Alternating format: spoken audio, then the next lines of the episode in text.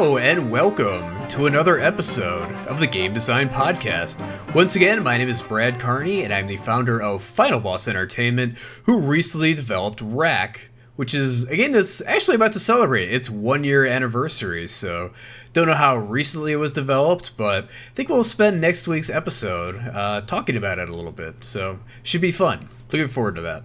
But today we're talking about sequels. So why is it that so many successful games have them? And is that a good thing?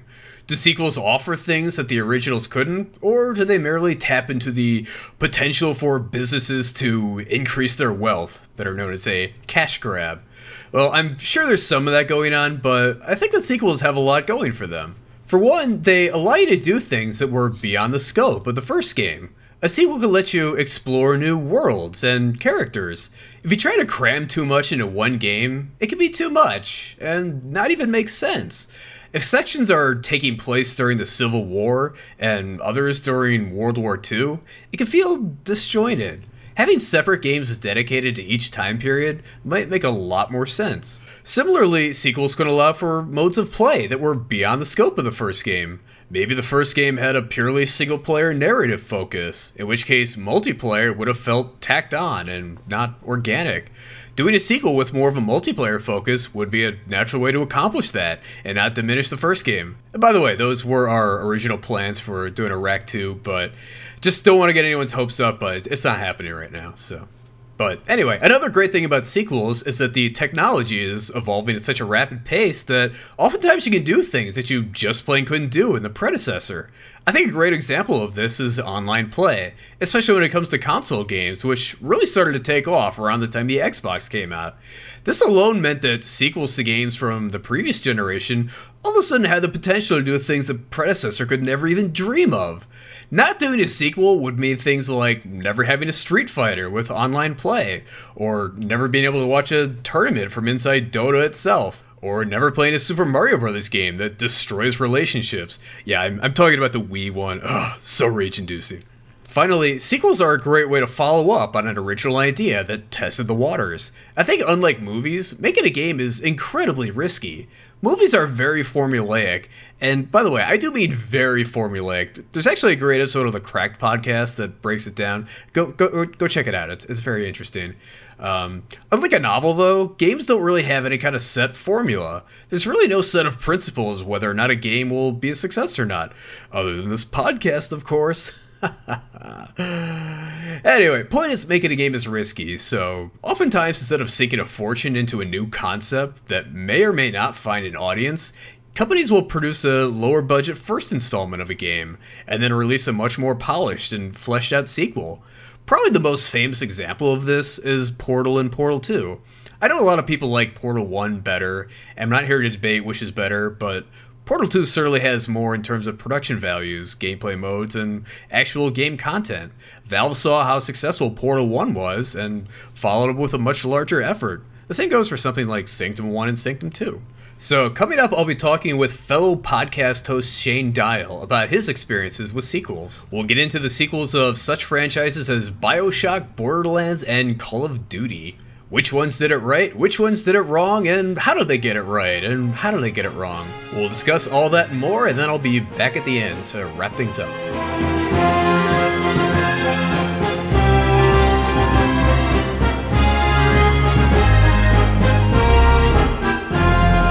Part of the reason I wanted to have you on this is because, like, I know you have like a gaming podcast of your own, so you know that means you have like all sorts of experience with lots of different games and talking about them. But why don't you go ahead and tell us a little bit about your podcast? The podcast that I'm a part of, I started about 3 years ago, and initially we started it because we felt like there wasn't a whole lot of topics that weren't being discussed enough. We felt like the gaming community was really focusing on things more or less in the present than in the past, or talking about the future. You know, a lot of things are just present, like talking about, you know, what's happening today instead of what's happening, you know, later on, or discussing about what happened 20 years ago. Right. So a bunch of my friends, which, funny enough, we all met playing Call of Duty online back whenever I was in high school, and you know, we kept our group together for so long that Whenever I brought this idea up to them, they thought it was great. And when we started out, we honestly did not think that it would be large. It wouldn't go anywhere. We just wanted to do it because it was fun, and it would give us a chance to be able to discuss our knowledge about gaming. And combined, we have about literally about 60 years worth of gaming knowledge combined wise. Wow, that's awesome. And when you have that many people together and that much knowledge, like it makes a really good discussion and a really good episode each time we get to do a show. It's like pulled together, you're almost one retiree. So yeah, exactly. It's like a bunch of old men sitting in a room discussing about old and great times. Back in my day, the pixels were 8 pixels. Yeah. But yeah, I mean, I can certainly imagine, like, especially, you know, I mean, it's like everyone brings their own kind of different, slightly different viewpoints to the table, and you know, it's like by having like a, you know, diverse staff, it's like you kind of get the like just kind of like a unique perspective from like a bunch of different angles, you know, in every episode. So yeah, I mean, that's definitely a great thing. Whereas like this, it's you know, just me and the guest, you know, same every episode. So. But, you know, and I've listened to a lot of your podcasts, and it brings me back every time because you guys go deeper into discussions than what a lot of podcasters do. Yeah. You know, yours is based on games, you know, and designing video games, where a lot of, like, say, like IGN and Kotaku and a lot of those media outlets, they're really punny, and they're trying to be more or less non-serious about the gaming industry, and they're also trying to be very current. You know, it's, you know, I mean, I was talking about this last night with someone, but it's like, you know, it's like the collective internet hive mind will like go crazy over something for like a week and they just forget about it and like completely move on to something else. You know, it's like it's old news. Yeah. I mean, it's like the you know, Metal Gear Solid, you know, the Phantom Pain. Like, it's already like old news. Like everyone's already absolutely. Like collectively going nuts over you know, Mario Maker. You know, and then a couple months ago it was like XCOM 2 that everyone was flipping out about, and you know, and. It's just crazy, but yeah. It's funny how games, you know, going back to whenever when I first started playing video games, you know, all the way up till about PlayStation 2, where you know you're sitting in a classroom with your friends and you discuss the video game that just came out, and you don't discuss it just for a week. I mean, you just discuss it for almost an entire year. Oh yeah. And you bring your Game Shark to school and you discuss with them like how to beat this level, and you know, and or you know, like, hey, this is how many points I scored on this level. You know, see if you can beat it. And you know, games nowadays are more or less just out there to just they're almost like movies now. Right. You know, there's one that comes out almost, you know, every couple weeks. So it's just it's hard to stay on one game for so long. And I think really with the like just the whole like social aspect, like games themselves being more social media and everything. Yeah. It's like something will get like a crazy amount of attention for like a short period. Yeah, it'll be trending on Twitter, it'll be trending on Facebook, whatever. You know, it's like that's what all your friends will be playing, so you kind of get sucked in. Like you know, if you want to have friends, you know, play games with your friends, like you kind of gotta, you know, go with what they're going with. But you know, it's yeah. I mean, it's like because of that, you know, it's like these games kind of have like these very short, very brightly burning, you know, kind of life cycles. And yeah, it definitely didn't used to be like that, because it was like instead of like you know, Twitter and Facebook, it was like, I mean, I think we got a lot of our stuff from like, you know, gaming magazines, you know, like Game. Oh yeah, and like Nintendo Power. Yeah. I know Sega came out with a magazine for a couple years. I can't remember the title of the you know, Gamer, you know, Game Informer. Yeah. You know, all these media outlets that no longer do magazines, but that was the thing. I mean, that was, we expected to see that in our mailbox every week, and that was our life. That was our life, coming home from school or coming home from, you know, like a day out in the sun, you know, during the summertime, and having that and being able to sit down and read it, and then being able to, you know, plop it in your, you know, PlayStation 2, Sega Dreamcast or Nintendo 64, or your Super Nintendo, or you know, your Xbox, original Xbox, not the Xbox One.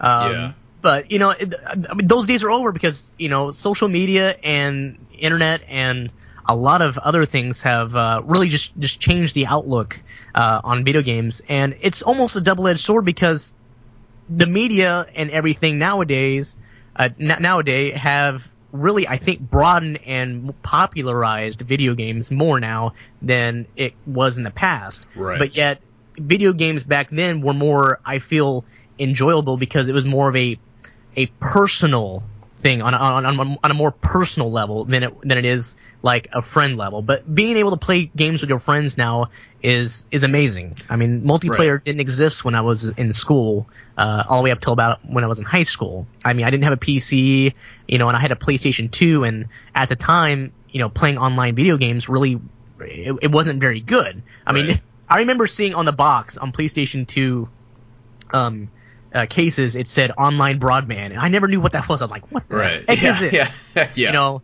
what is multiplayer? And you know, and most of the time when I played with my friends, I'd have them come over to my house and plug in their second controller instead of them being at their house. So yeah, video games nowadays have just really it's gone to a different section of a place where it's in its own category now, and you know, I mean, it's a double-edged sword. Yeah, and that actually kind of like nicely ties into kind of the general topic for today, you know, which is basically sequels. And one of the things that's actually like great about like sequels when it comes to video games, like, by doing a sequel, it's like you get to like capitalize on like all the changing technology that goes on in the whole like gaming industry. You know, it's like, you know, you'll come out with a game, and then it's like, oh, by the time it's time to do the sequel, oh, now all of a sudden you have, you know, online broadband, and you know, like all these other, you know, like crazy new features, and it's like you get to like make a new game that's, you know, kind of. You know, gets to kind of utilize these new features, and it's not just like graphics. It's not just like, you know, kind of enhanced visuals. I mean, it's like really like game changing features a lot of times. You know, it's like multiplayer. I mean, it's like prior to like the Xbox, like the original Xbox coming out, it was like there was like no multiplayer period on any consoles, and it's like as soon as that came out and like games were able to, you know, have like a multiplayer version of the game, it was like a complete game changer.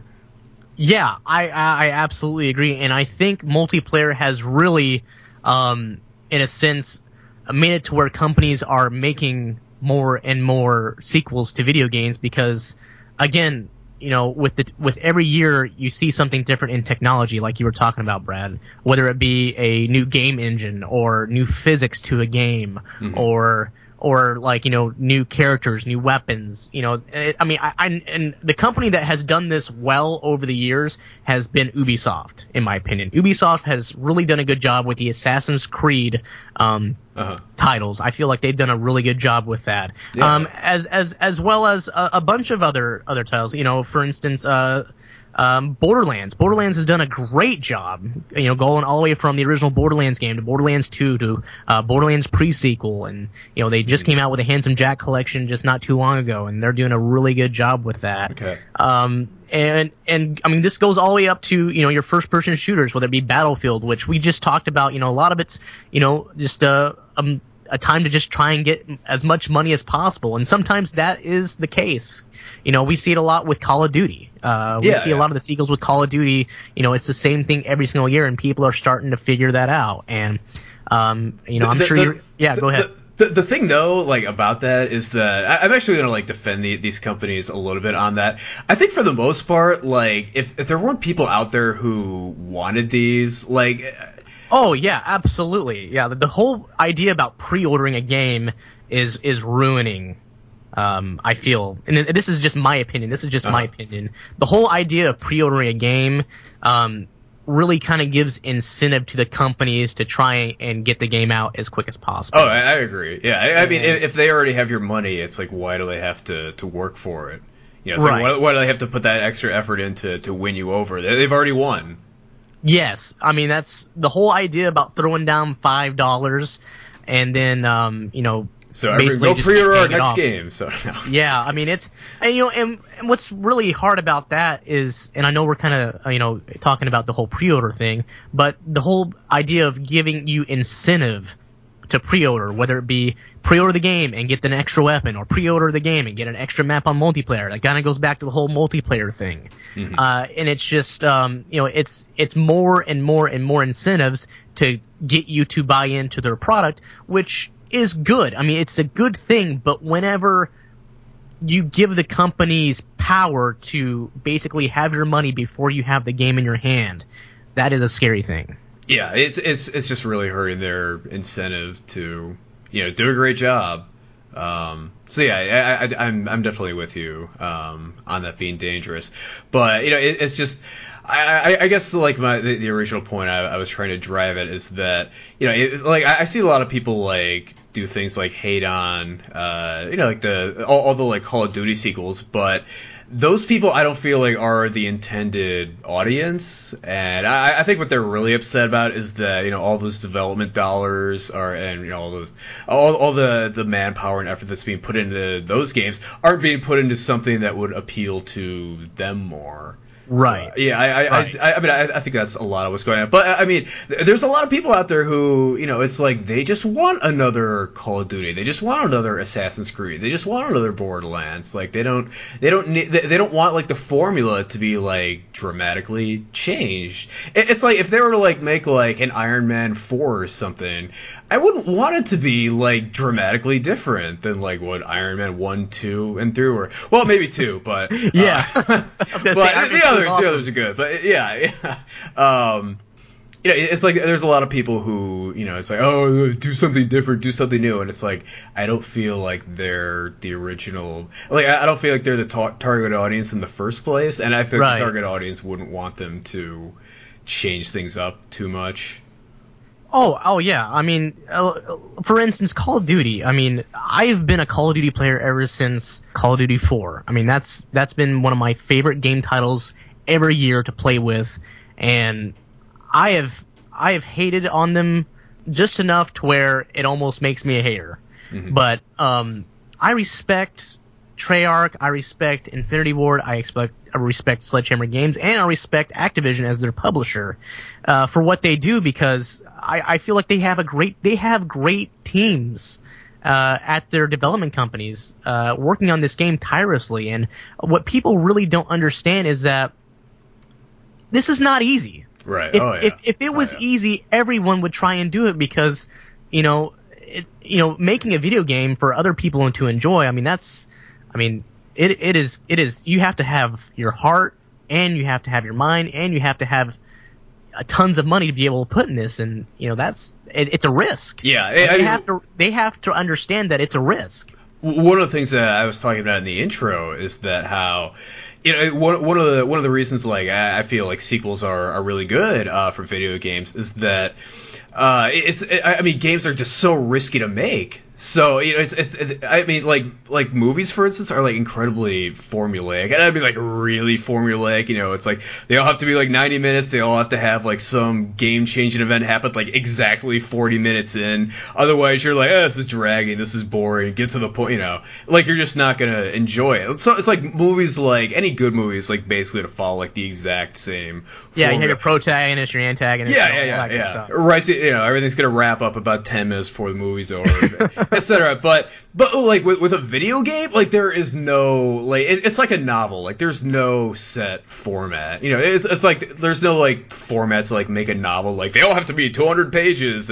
Every chapter has to be, you know, 3.5 pages. You know, like there's nothing like that for a novel. And like for a video game, it's the same. So it's like anytime you come out with like a new concept, you know, like a new IP, you're basically like taking a stab in the dark. Like you don't know if it's gonna work out or not. So it's like a lot of times what a company will do is like they'll kind of like not overly they won't commit too heavily to like a new idea. Like they'll kind of like test the waters a little bit, and you know the example I gave in the intro, you know, is I think Portal. Oh yeah, you know, it's like I mean like you look at like the original Portal compared to like Portal 2, it's I mean it's like night and day. It's like Portal 2 has like way more in terms of like production values and polish and content and like gameplay modes, like compared to like Portal 1, it was just kind of like, yeah, we're just gonna, you know, see if people kind of like this basic idea, and you know if they do, we'll kind of run with it, and you know kind of do more.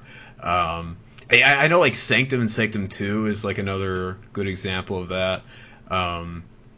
I'm sure there's more examples. Like, do you know any like off the top of your head? Yeah, I mean, BioShock 2. Okay, BioShock 2 was a. I mean, for me, as you know, growing up, you know, in high school, and got my PlayStation 3, which I absolutely loved. Still one of my favorite game consoles of all time.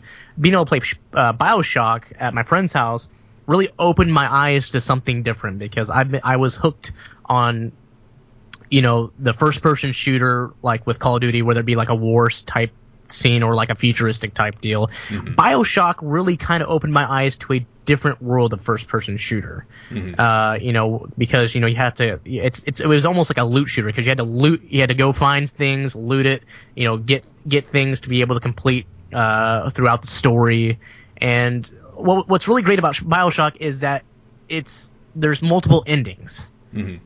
And I feel like, you know, with a game, there's a lot of games that just have one straight ending. Mm-hmm. You know, there's no, you know, what if you do this and there's a different ending to it, or right. What if you do this and there's just one set ending. I mean, and I think BioShock did a really good job at doing that. And but like you think BioShock 2 like kind of took that and was like, hey, people seem to like this, so let's you know, polish it up and do it way better for BioShock 2. Exactly, and what's great about BioShock 2 is that it was a direct sequel. I mean, it took place events right after BioShock 1, which was I was so happy about, because you know, BioShock 1 was just it was so good, because you know you have Andrew Ryan, you know, there, and you know basically he's trying to you know basically just take over, and then you have. Oh man, I'm drawing a blank because it's been a long day, but you have that's all right. Atlas, which Fontaine, that's who I was trying to think of. You have Fontaine, who's also trying to pull you know the protagonist out of, you know, the proportion, along with Andrew Ryan. Mm-hmm. And it's just it was just really good. And then with BioShock 2, it took that formula and basically put you in a big daddy suit, which was awesome. Yeah, and, you know, and you're trying to protect the you know the little girls and everything, and so basically that's one of my favorites of all time, BioShock 2. And then the Uncharted series, Uncharted 2, you know, Among Thieves was a great one. Mm-hmm. But it didn't like kind of like take what the first one did, just like do it like way better. Yeah, they just took what made the first one good. And they took what people thought that they could change, and they changed it in Uncharted 2. I see. And I feel like that's what companies should do. They should take, you know, I mean, it is really hard to beat Nathan Drake, in my opinion. Nathan Drake is one of the best characters in games of all time. I mean, he's on my top 5 probably forever, regardless of what games come out in the future. And you know, I feel like they did a really good job with that. And, of course, you know, talking about Uncharted 2, same company, Crash Bandicoot, Naughty Dog. You know, Crash Bandicoot was able to come out with a good sequel after the first Crash Bandicoot, and they did a really good job with that. Mm-hmm. Yeah. Oh, well, how? I'm not too familiar with the game, but it's like, what did they do in the sequel that was, like, so much better? Basically, they improved, like, what you could do. Because in the first Crash Bandicoot, it was basically one-dimensional. You know, basically you just run back and forth, you know, with Crash Bandicoot, you know, busting open boxes, trying to get Peaches, trying to complete the levels, trying to get the voodoo guys, and basically trying to defeat the witch doctor, the witch boss at the end. Where Crash Bandicoot 2, what they really did great in that is that they made it... to where it wasn't just one-sided. It was, you can go, it made it three-dimensional instead of just one-dimensional. One-dimensional meaning, in my case, only being able to go forwards and backwards and slightly side to side. Where in Crash Bandicoot 2, they really made it to where it was larger and made it more open for you to be able to go through the levels without just, like, being on this one-set path. Mm-hmm. Which was really nice, I felt. Yeah. And I mean, was the technology available to do that in the first one? Like they just didn't do it, or was I don't think they did it. I felt like they. I mean, Crash Bandicoot 2 came out on of course the PlayStation as well, and I felt like possibly maybe the technology to them maybe wasn't there yet. Right. Okay. You know, as a development company, maybe it wasn't there yet for them. Right. And yeah. As a development team, they realized that they wanted to try and do something different, and they did it. And it worked. Yeah. So that's again where a gamble worked out. Mm-hmm. They gambled and made it different than the first one. Where sometimes, like we were talking about, it's better to be set on a path because some people don't like big changes. Right. So it's it's one of those type games where they took a gamble and it worked. Mm-hmm. I think the same can be said for Kingdom Hearts 2. The Kingdom Hearts 2, I felt like and Square Enix and Disney did a really good job with Kingdom Hearts 2. Well, what did they do in 2 that was so much better than 1? They opened up the story. Kingdom Hearts 1, they had a really good broad story, and you have Mickey, you have all the Disney characters, and basically you're on the path to basically I guess like a Pirates of the Caribbean type thing. And what was really good is that it honestly should have they were talking about how Kingdom Hearts 2 should have been Kingdom Hearts 1, and how Kingdom Hearts really should have been more of a like one-sided story, and instead Kingdom Hearts 2 came out and it was like a multiverse type story where anything could happen, almost like BioShock, right? Which was really cool. And they really brought in like different things, like for instance in Kingdom Hearts 2 they brought in like the Pirates of the Caribbean, the Lion King, and some other things just kind of going off the top of my head. Like I have not played Kingdom Hearts 2 in like maybe 10 years. Mm-hmm. That's how long I've been I haven't played it, but Kingdom Hearts 2 is one of my favorite games growing up as a kid. And then of course Red Dead Redemption. The first Red Dead Revolver game. Yeah, did you ever get to play Red Dead Revolver? No, I have not. See, that's another great game that Rockstar, Rockstar Games has really been known for these really bloody, gory, and basically hated video games by the public because they just say that they're bad for our children, which, that public, Yeah, bad for our children. I was like, really? Who hates Red Dead Redemption? All I've heard is praise for that, but what I'm saying, because it's rated M for mature and, play it and everything like that, which is true. I mean, people who are 17 and older really need to be able to play this game. Mm-hmm. It shows a lot of, sexual stuff, but anyway, that's another discussion. Yeah. But, what's really great is that they took Red Dead Revolver as a, they start out as, you're the kid, you watch your parents get killed, mm-hmm. and, you're sad and all this good stuff, and so basically you grow up, and you seek to find revenge on the people who basically destroyed your life in a sense. Mm-hmm. And what really was great about it is that it came out with this new version of how to be able to shoot people, and it was called slow motion six shooter, where you have this little bar, and every time you kill and shoot somebody, that bar fills up, and then you save that bar for whenever you have a huge group of people that you want to take out very quickly, and basically you aim and you push that button, and it slows the speed down, and then as you aim individually on each character, it puts a target on their head or their body, and then once you fill up six different people with those targets, the slow motion goes away, and basically you take out all six with just in a spray down. Nice. It was one of the best things in a game I'd ever seen, especially for a third person shooter. Yeah. And Red Dead Redemption, what they did is that it was almost a. I wouldn't necessarily call it a sequel because it doesn't take place from the original story. It's like a totally different story. Right. But it's in the same family though. Mm-hmm. It's in the same family as the boy I just told you about who grew up and basically, saw his parents get murdered. Yeah, saw his parents get murdered and got revenge. Mm-hmm. And so with this, this is his cousin who basically grew up as a tough kid, and basically both his parents got thrown in jail, all this good stuff and whatnot, and basically has to grow up with no parents in his life. in a sense, just like the first one. Right. So it's a really impactful story, and basically the what they really did awesome with this is the ability to be able to like jump trains, jump on horses, being able to dual wield two guns at the same time.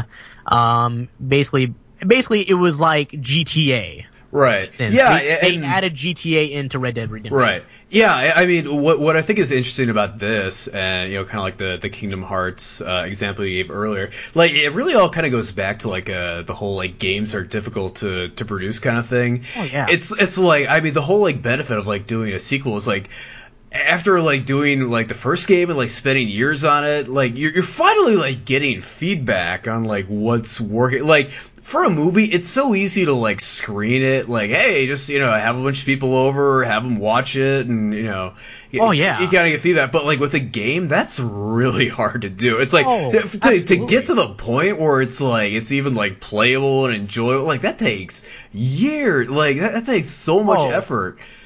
And people, I don't think people realize it enough. On people just think that companies make these games in a year. Oh, that is beyond. Yeah. That is beyond the truth. I mean, yeah, I mean seriously, like I think that's like a huge misconception with like Call of Duty. It's like, oh, it's just the same company just cranks out a game every year. It's like, no, there's like this game's been in development. Yeah, three companies that be on this, and it took them 3+ years to probably to be able to do this. I mean, they started this game whenever they got this game out. Right. Like, remember this game? Yeah, well, they were still developing this game for future release. Yeah. So, but, I mean, it's like part of why, like, Kingdom Hearts 2 is, like, so much better than Kingdom Hearts 1. And it's because it's, like, a sequel and they've gotten the feedback. But it's kind of the same with, like, Red Dead Redemption. Like, it's almost like a sequel to Grand Theft Auto. Like, it's kind of, like, similar in, like, you know, kind of like the storytelling and, like, the mechanics. Yeah, obviously you're like in the West and everything, but you know it's from what I understand, it's fairly similar. So like basically all the experience that the company has gotten by, you know, making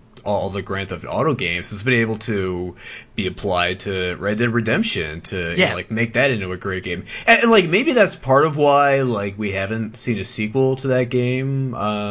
Yeah, a sequel to Red Dead Redemption because you know because it's like they've already like perfected it. Like it's hard to perfect something that you've already perfected. I mean that's right, the one thing is, you know, for instance, like I'm trying to think of it's on the top of my head, but anyway, kind of going past that, GTA 5, for instance, Grand Theft Auto 5 is going to be around for at least 3 years because of its just playability and the availability to expand it. And that's the one thing I was also going to mention is, do you agree that expansions should be labeled as sequels? I don't know. I mean, you could kind of class. I mean, at the end of the day, it's like it is what it is. I mean, it is what it is. It's. I mean, it's an add-on. Yeah. I mean, yeah. But I mean, I think the one thing that I was going to get at is it also depends on the game. Yeah, okay, like here's the way I would kind of look at it. If it's just kind of like, okay, I mean, there are some sequels that are just like very iterative, you know, like kind of like it's just the next chapter. We're not really going to do too much. I mean, that's almost just like an add-on instead of like really a sequel. You know, I mean, kind of like Doom 2 to Doom 1, you know, it's just kind of like, oh, we're going to add a couple monsters. Oh, we'll add a couple brown ugly textures, you know, or it's like, I don't know, it's like Doom 3 was more of like a sequel to Doom. Yeah, Doom 3 was like a complete like revamp, try of a revamp. yeah but it's, I mean, it was like Doom 2 was like to Doom 1 what like Final Doom was to Doom 2, and like that was just like, I mean, that was labeled as an expansion. So it's like, I don't know why Doom 2 was an expansion, and Final Doom felt like a brand new game almost. Yeah, it's funny. I mean, we were talking about like, oh, you know, there's all sorts of ways that sequels can improve on the original. And it's like, I wanted to mention Doom 2. Oddly enough, like, it's like an example of where this isn't necessarily true. But yeah, well, there is one other thing that I did mention in the intro, and it does sound like we've kind of touched on this a little bit, but it's like by doing a sequel, it kind of gives you a chance to do things that would have been beyond the scope of the original. It's like maybe you had the technology, maybe you had the resources to do it, but it's like it just wouldn't have made sense to include it. Like it should be like the focus of its own game. And I mean, kind of like the analogy I was thinking of was like it'd kind of be like a, maybe like a season of like a TV show. It's like you'll have like that season will have like its own storylines and kind of things that are contained within that season, and then it's like it wouldn't make sense to like drag those over to like a second season. It's like, yeah, you kind of want to like compartmentalize. Yeah, so it's, I mean, I guess, like the one franchise that you were mentioning, that I think is like a great example of this is like a Assassin's Creed. Mm-hmm. It's like, and I mean, correct me if I'm wrong, but it's like a lot of times, aren't you like in different time periods and regions? Yeah, like you're during the Civil War period. Yeah. Or you're back in like the Greek mythology type right. era, or I believe Black Flag, you're in the Caribbean at one point. So I mean, right. it's just what like I said before, like Ubisoft and the Assassin's Creed's games have really done well is because they've changed up the time periods. Mm-hmm. Now, whether or not the gameplay is great and authentic, or like the gameplay style has changed, I honestly think that if you change that up so much, people are not gonna get used to your games, right? And I feel like being able to be familiar with a game is very important. Yeah, that's I think that's my biggest criticism with the Final Fantasy games. It's like every game, it's like they're trying to like reinvent their battle system, and it's just like what the hell is a Final Fantasy game at this point? It's like. It's like Final Fantasy 13, it's single player. Final Fantasy 14 is an MMO, and it's like, well, what is it then? Whoa! And it's like there's like first-person shooter. What's going on? Yeah. Now check out Final Fantasy Chromo Phantasm, or like what? Like, there's like some new weird thing that's coming, and it's just like I don't know. It's like you can change from third person to first person, and like it changes to like 8-bit pixels. Oh, is that actually happening in the system? No, I don't think so. Okay, it happened. God, it wouldn't. I mean, it wouldn't shock me. I mean, it's just. Well, I mean, to be honest with you, Call of Duty and Modern Warfare 3 tinkered with the whole like trying to give a third-person perspective video game multiplayer type, and it failed. It failed miserably. They implemented a game mode called third-person TDM and third-person domination, and it was not praised very well. They were trying to change something that had been there for almost 15 years. Wow! And like I said, people did not like it, and they haven't done it since. Yeah. So again, that's kind of going back to what we were talking about earlier. Sometimes when you gamble, it can come back to hit you in the butt, or it can be good.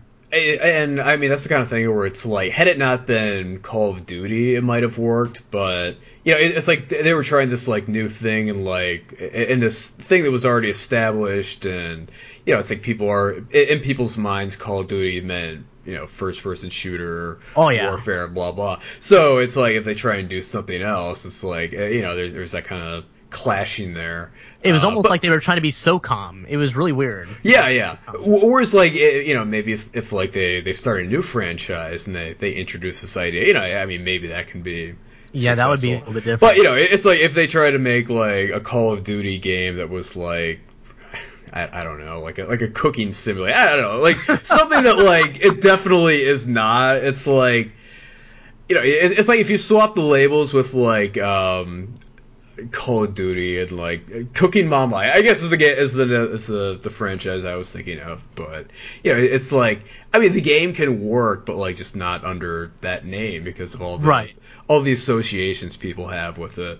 Yeah, it was. I mean, we kind of went through like the same thing with Rack. You know, it was like people saw it, and it was like, oh, well, it's an old school shooter. We were like, well, yeah, but then it's like there's these other things to it. You know, it's like people didn't really. Yeah, it was. Yeah, so it's like once they kind of pegged it as like old school shooter, it's like we expect these things from it and these things from it only. And we don't want this combos and scores, you know, and all that. But no, I mean, Rack was so much more than that, and it was so much more than that to me. I mean, Rack to me was a way to be able to see something different, see something that you know, not a lot of games were doing, where you know your score in a sense matters. Right. It matters, and you know the whole idea of, you know, the whole cell. I mean, it was cell shaded, but it was done correctly, not like how. You know, I've talked to you about this before, and I've talked about it on my podcast before, but Borderlands, as much as I love it, makes me sick.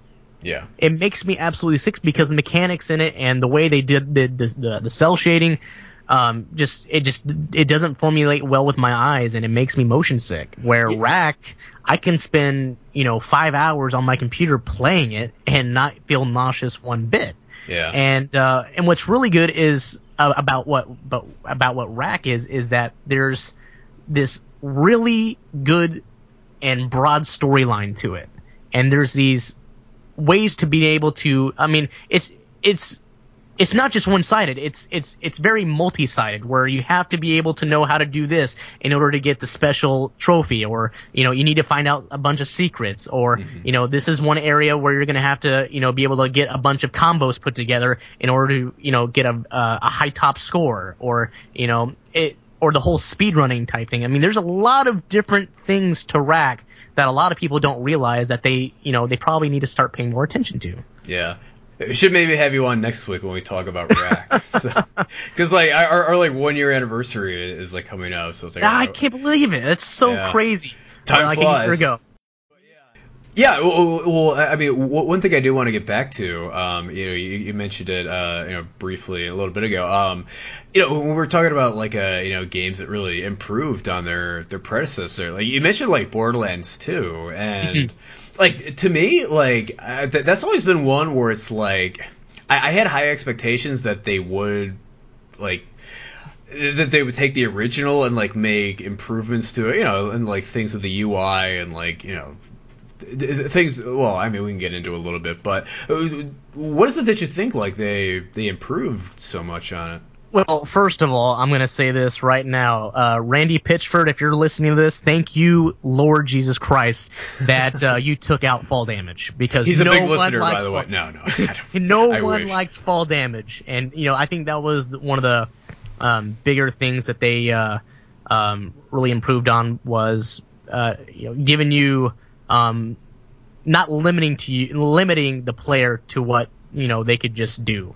You know, they basically just let you be able to roam free, and if you jumped off something, you know, you're not gonna get killed or hurt. And I think him and Gearbox did a really good job. And you know, using the Unreal Engine 3 was a big step up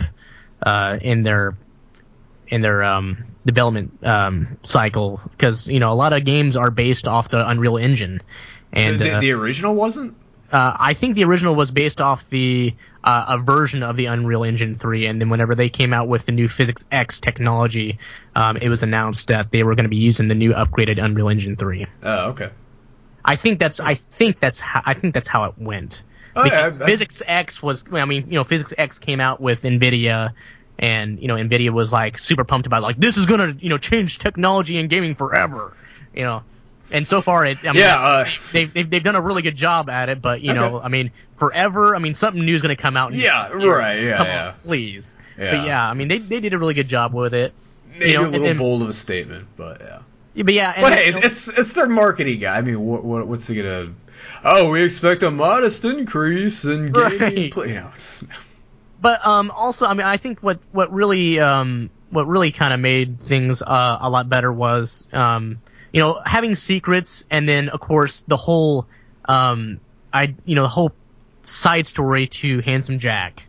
You know, Handsome Jack really kind of you know, made the game so much better in this one. I feel like, you know, Handsome Jack was just like, you know, you hate him, but you love him, you know, because he's just so funny, even though he's the bad guy. And then, you know, and then the graphics, of course. Graphics, well, you know, looked amazing, but again, makes me sick. And then, you know, the introduction to Claptrap. Claptrap was, you know, you're basically I'm not gonna say your partner in crime, but you know, he's kind of like, you know, that one dog that always sticks next to you all the time, that kind of annoys the heck out of you, but you still love it.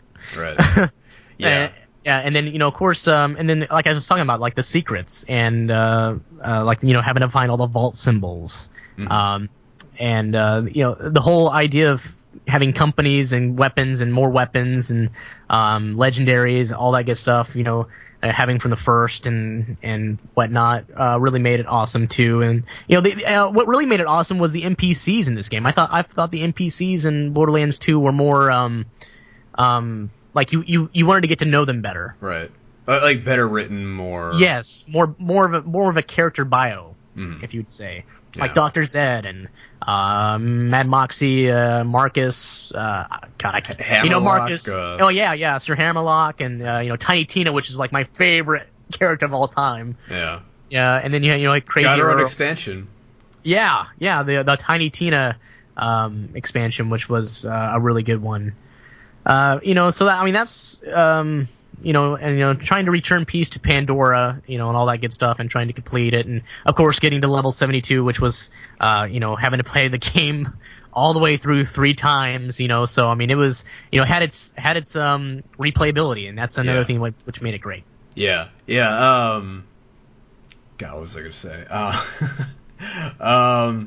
Yeah, I mean, like the hammer thing, like the Handsome Jack thing, like I've definitely, you know, like it seemed like a lot of people, like they, you know, it's like Handsome Jack was like a big draw, just kind of like the characters in general, or is, I don't know, I guess in like Borderlands that was kind of stale. The thing I did want to say though was, you know, it just seems like another example of like where it's like, you know, especially where we're talking about a Claptrap, but you know, it's like the first game, like you're kind of experimenting, you're kind of throwing these things out there. You're seeing if people like them, and then you know, when it comes to the sequel, it's like, okay, so this worked, people like this, all right, let's do it, you know, and let's really do it, and you know, so it's like, you know, it's like the Claptrap and like the, you know, the kind of wacky, you know, fun character, you know, it's like they just kind of like went all out this time. Yeah, they were not afraid of. They just really like outdid the first one in a lot of respects. Yes, they did, and I'm really hoping that you know, and which what really kind of disappointed me is that pre-sequel wasn't as good, and of course we weren't expecting it to be as good as Borderlands 2, but, you know, I'm expecting to see a Borderlands 3 within the next probably maybe year or two, and, you know, I have high hopes for it, hopefully. I mean, it's, you know, I really hope 2K and Gearbox really does a really good job on it, hopefully. Yeah, well, they certainly seem to promise a lot at the end of Borderlands 2 with, you know, just all the vaults. So yes, yeah, that's what really kind of made it interesting at the end. So yeah, like it's, oh god, like what was that game they showed at E3, or was it E3? Well, the one where it's like just like a billion star systems you can all fly around. Oh man, like One Man Sky. Okay, that's it. Yes, basically all the worlds that you can find, and you know, telling us that there are going to be some worlds that no one will ever find. Mm-hmm. You know, some worlds will not be, what's the word I'm looking for here? Like searched. Yeah. Or whatnot, and that's that.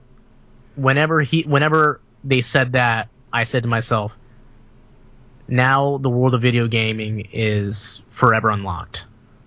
Because there's no limitations, there's no nothing now. There's much, basically, I mean, there's infinitability to it now. Yeah, that's scary. I mean, that's scary because then people are going to try and immerse themselves into video games, which is a great thing, but you know, sometimes it leads to bad things. Which, you know, if you're a smart person, it doesn't. So yeah. I mean, people can certainly get addicted to things and play them far too much, like I have with Heroes of the Storm over the past month. Storm. Yeah. Oh my god! I mean, the last episode kind of like touched on that prior to me having played it. Now I played it. Oh, it's great! I love it. It's great free to play.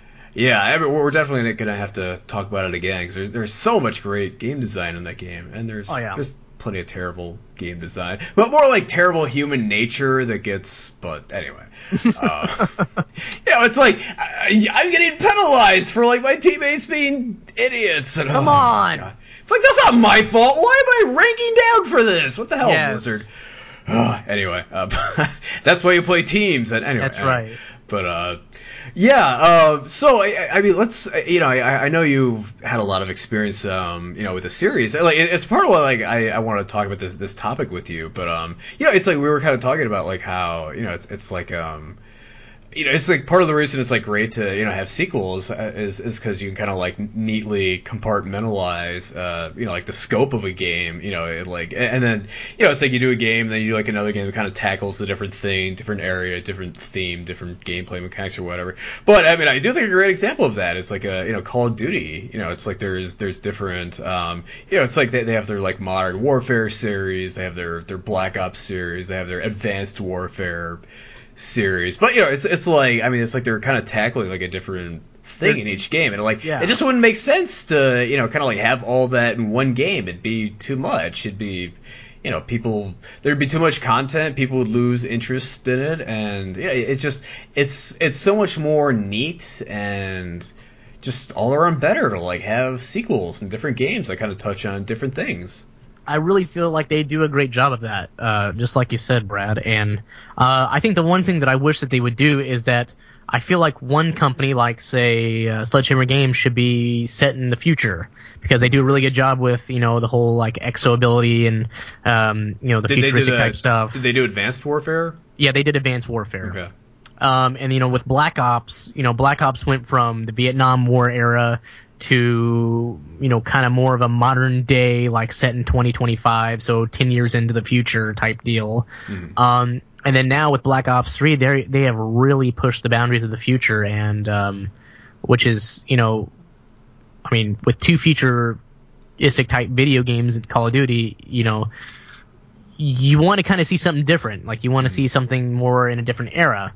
Where like Ghost now, the whole Modern Warfare series with that, and then now Ghost with Infinity Ward, they're really set in present day, which is a good spot for them because they do that really well. Mm-hmm. And I really wish that Treyarch or Sledgehammer, I don't care which one, but some company needs to go back in the past, because if we set ourselves in the present and future, we'll forget the past. And I really feel like going back and being more in like, like say like the Korean War, or like say the Vietnam War again, or like Desert Storm, or even going back to World War II should be a great thing to be able to do. Mm-hmm. And I don't think we're seeing that right now from Call of Duty, and I wish it would. I really wish they would go back. Yeah. Get on that, EA. Have someone do that. Yeah, for instance, like past, present, future, like it just that would be perfect. Sense. You have three companies, past, present, future. That would be the greatest category of all time, because you would know what to expect from each year instead of thinking, oh my God, is it going to be futuristic? Is it going to be past, or is it going to be present? It's like when before Treyarch announced, Black Ops 3, everybody was like, oh, World at War 2 is coming back, because it's like, it's been 8 years since World at War, and it's time to bring back World War 2, and everybody was like, it's gonna be World at War 2, and it's Black Ops 3, and a lot of people were really disappointed. But I got to play the beta, and it was really good, and I think going along with that. Where did you play it? What's that? Where did you play it? Or... I got a free beta code by again, incentives by pre-ordering the game. Which again, that's another good / bad thing. And I got to play it on PlayStation 4, which was a very fantastic experience. The beta went very smoothly, never had any problems whatsoever. Didn't have any server lag, didn't have any server issues, which means that they were on top and they were prepared to release this beta out to the public. And unlike Capcom, hey, anyway. Yeah. I don't think Capcom knew what they were doing whenever they said, "Hey, we're going to release a beta." And and it kind of they may be surprised that their game was actually popular and people wanted to play. Like, wait a minute, people actually want to play this? Oh my gosh, we have 10% more than what our server can handle. Oh my God. Yeah. So yeah, that's like I said, companies need to be more prepared when stuff like that happens, and they need to expect you know, tenfold more than what they think they might have. Right. You know, so that way that they are prepared. They are at least prepared for it. Yeah, most definitely. Which is there like a particular like Call of Duty sequel that like really impressed you? Like if you like really did a good job with like I don't know, being a sequel. Or... I'll be honest with you. I have two Call of Duties that really did a good job, and again, they're the two different companies that were just the two companies at one point. World at War.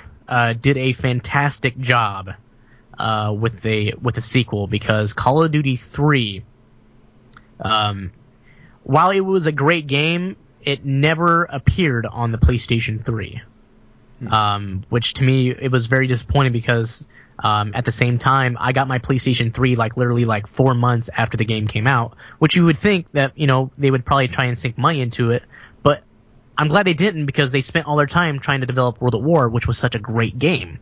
And Treyarch did a fantastic job. You know, I still go back and play a 9-year-old game every once in a while on my PlayStation 3, and that's the game I play. Yeah. And when you have a game that was that good, you kind of have to pat yourself on the back for that, because people still go out back, still go back and play it. And people still make mods on PC for zombies. That was the first game that brought zombies to Call of Duty. Wow. And so that was another, you know, step up. That was another chance that they took. And I believe, I can't remember what conference it was at, but it was also live streamed. But they were talking about how they were gonna scrap the entire zombies thing, because they didn't think that it would be a great part of Call of Duty. It wasn't a part of the, you know, regular like Call of Duty type thing. You know, it never had been done before. And but because it was so successful, they were saying that they were so happy that they were able to bring this to their fans. And that's another great thing about taking a risk and it coming out on top. Yeah. And I would probably say my second favorite sequel of all time for Call of Duty would probably be probably Modern Warfare 2. Getting to know Soap McTavish and Captain Price in the first one, you know, these two British SAS agents that are really focused on saving the world and saving the world the right way. You really start to indulge yourself into their lives, and then going into the second one, you really start to find out their backstory, like, you know, what did they do before Modern Warfare. The original Modern Warfare and the present day Modern Warfare 2. And it's really like, what would trying to include that in the original Call of Duty, like, would it just have been too much? Like, was it better that it was saved for a sequel, or? I think what probably the reason why they didn't add too much of a backstory to the first Modern Warfare is that they didn't know if it was going to be a hit or not. I think they really wanted to focus on gameplay instead of story in that one, because hey, that's a good idea. I mean, and you know, and I think that you know, I think that really came out on top with them, because around that time is whenever console multiplayer really hit the big time. Oh yeah, hit the big time. So they really focused on the multiplayer aspect of that. That really is smart. And so they focused on the story for Modern Warfare 2 instead of really the gameplay for the single player. And then they really tried to after that they had their own separate multiplayer team, and they really developed that and kind of took it up to another spot on the I guess it'd be like the awesome gaming level, awesome gaming experience for multiplayer for Modern Warfare 2, whether it be the weapons, maps, textures, gameplay, all that good stuff. They really did a good job with the multiplayer. Yeah, cool. Well, I don't know. I have nothing else to add to that. I mean, that all sounds good. But yeah. I mean, it sounds like it all sounds like a, you know, very appropriate use of making a sequel. And yeah, and they didn't take what Modern Warfare 2 was good and put it in Modern Warfare 3, because everybody hated that game. Yeah. But no, I mean, it just sounds like, you know, it's It seems like it's you know, like a good reinforcement of like the, you know, it's kind of like good to experiment in the first game and not kind of, you know, overcommit, you know, so you don't want to go bankrupt if, you know, the thing doesn't work out. Yeah, exactly. And then it's like, if it does do well, it's like you're gonna go balls to the walls with you know, the sequel and just, you know, really. It's like not putting all your eggs in one basket. Yeah, exactly. Yeah, which is I think a lot of companies nowadays kind of throw all their playing cards in one hand and try and play the biggest hand that they can. And sometimes it doesn't work. Yeah, you know, I think a lot of the reason for that is like just the perception that like there's so much saturation out there. You know, it's like people feel like, you know, I got to spend you know $50 million, you know, whatever to, you know, do something to, you know, create an impact in this saturated marketplace. And, you know, I mean, a lot of times it just doesn't work out. You know, it's like you see companies kind of go belly up, you know, making too big of a commitment on like a new IP or something, and people don't dig it, and, you know, it doesn't work out for them. Yeah, and that's whenever it becomes you know, sad, because you almost feel like as the gaming community, you're the cause of it. And you know, sometimes you feel. I don't know if a lot of people feel that guilt though. No, they don't. But I mean, the people who are really immersed in the games and they know how hard it is to make a video game. You feel the need to feel almost responsible because, you know, as the gaming community, you're the community that keeps this company afloat, right? Regardless if their game is great or bad. Yep. And sometimes, again, it's all on the developers.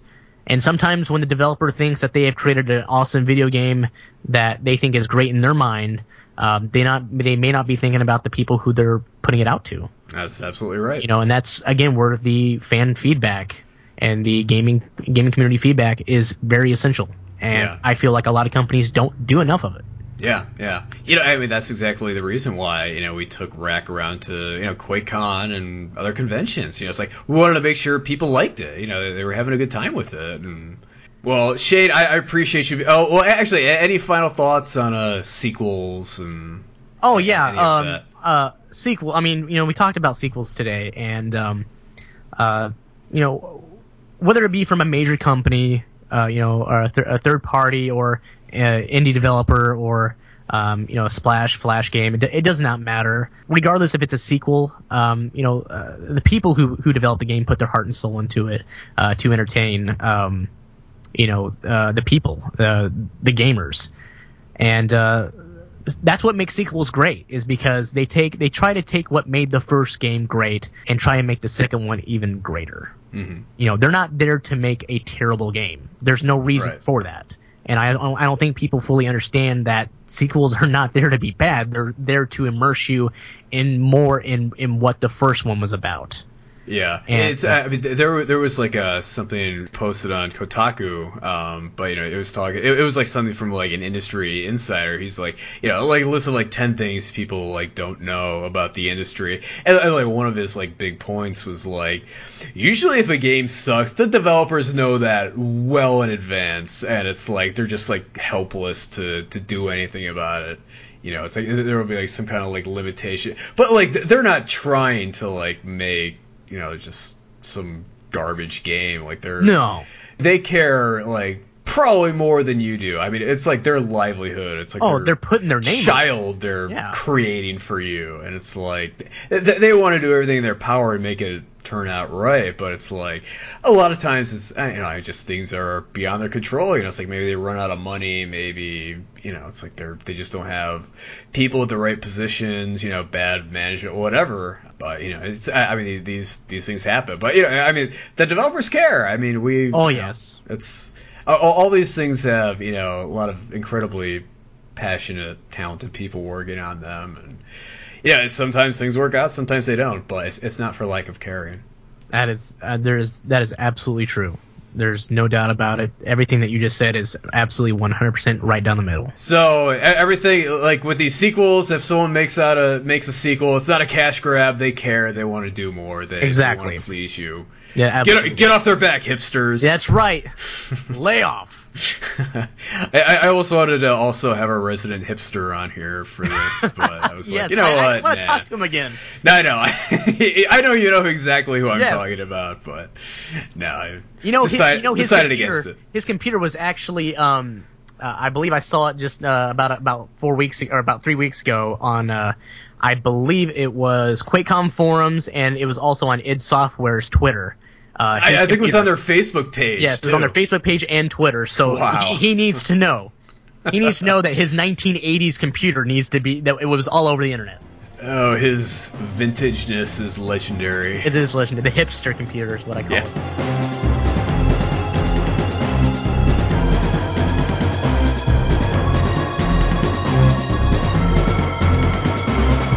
Alright, so that was my conversation with Shane Dyel. Got into a lot of really good stuff there and very much enjoyed it. Hope to have him on again soon. Hell, maybe for next week. We're thinking about doing a special Rack episode next week as our 1-year anniversary is quickly approaching. So hope to maybe talk to some of the community members, maybe other developers. It should be fun, we'll see, but stay tuned next week for that. The music for this week's episode is from Warcraft 2, which is a sequel, but it's not one we particularly discussed, but YouTube and its infinite wisdom kind of suggested the soundtrack to me, and you know, it's one of my absolute favorite soundtracks ever.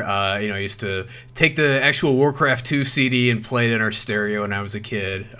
Just an absolutely fantastic soundtrack, and I think I've actually been reminded of it by all the Heroes of the Storm I've been playing, specifically the Blackheart's Bay map. It's a pirate-themed map, and the music is very reminiscent of Warcraft 2, so just the whole soundtrack has just really been on my brain. It's just really fantastic stuff, and I don't know, I thought the music would kind of work here a little bit. Anyway, that's going to do it for this week's episode. If you have ideas for future topics or guests you'd like to have on, do contact me on Twitter at FBE Carnival, and we'll look into getting all the other stuff all set up here sometime soon. Facebook page, all that. Gotta get it done. Anyway, I appreciate you listening, and we'll talk to you guys next week.